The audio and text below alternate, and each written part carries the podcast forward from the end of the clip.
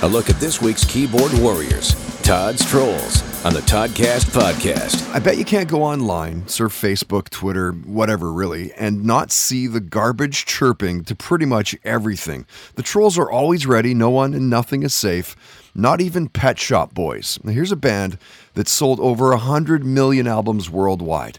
They're the most successful duo in UK music history. They've won three Brit Awards, 42 top 30 singles. They've done all right. And in a few days, January 24th, Pet Shop Boys release their new album called Hotspot.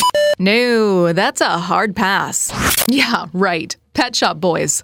65 year old has beens who want your money. Doot, doot, doot, doot, doot, doot. That's the sound of my mind exploding, trying to calculate how shitty this album will be. This is always fun to watch. You're two days away from the start of the Winter X Games 24. This time it's being held in Calgary. It runs January 23rd to the 26th. Good thing weed is legal in Canada, because you're gonna need it if you want to watch this for anything more than two minutes. Whoa, brah, my slacker ass will be glued to the couch. No stoners were harmed in the making of the X Games. And in theaters as of this past weekend, January 17th, Dolittle, starring Robert Downey Jr. and Jim Broadbent.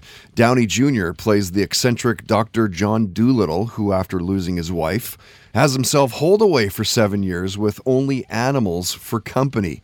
The core of the movie is Dolittle's adventure to help an ailing young queen. Why, Robert? Just why?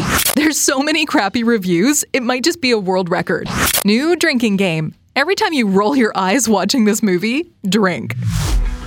Todd's Trolls on the Toddcast podcast is brought to you by Good Times Gin and Tonics, putting the GTs back in the GNT. Check out goodtimesdrinks.com.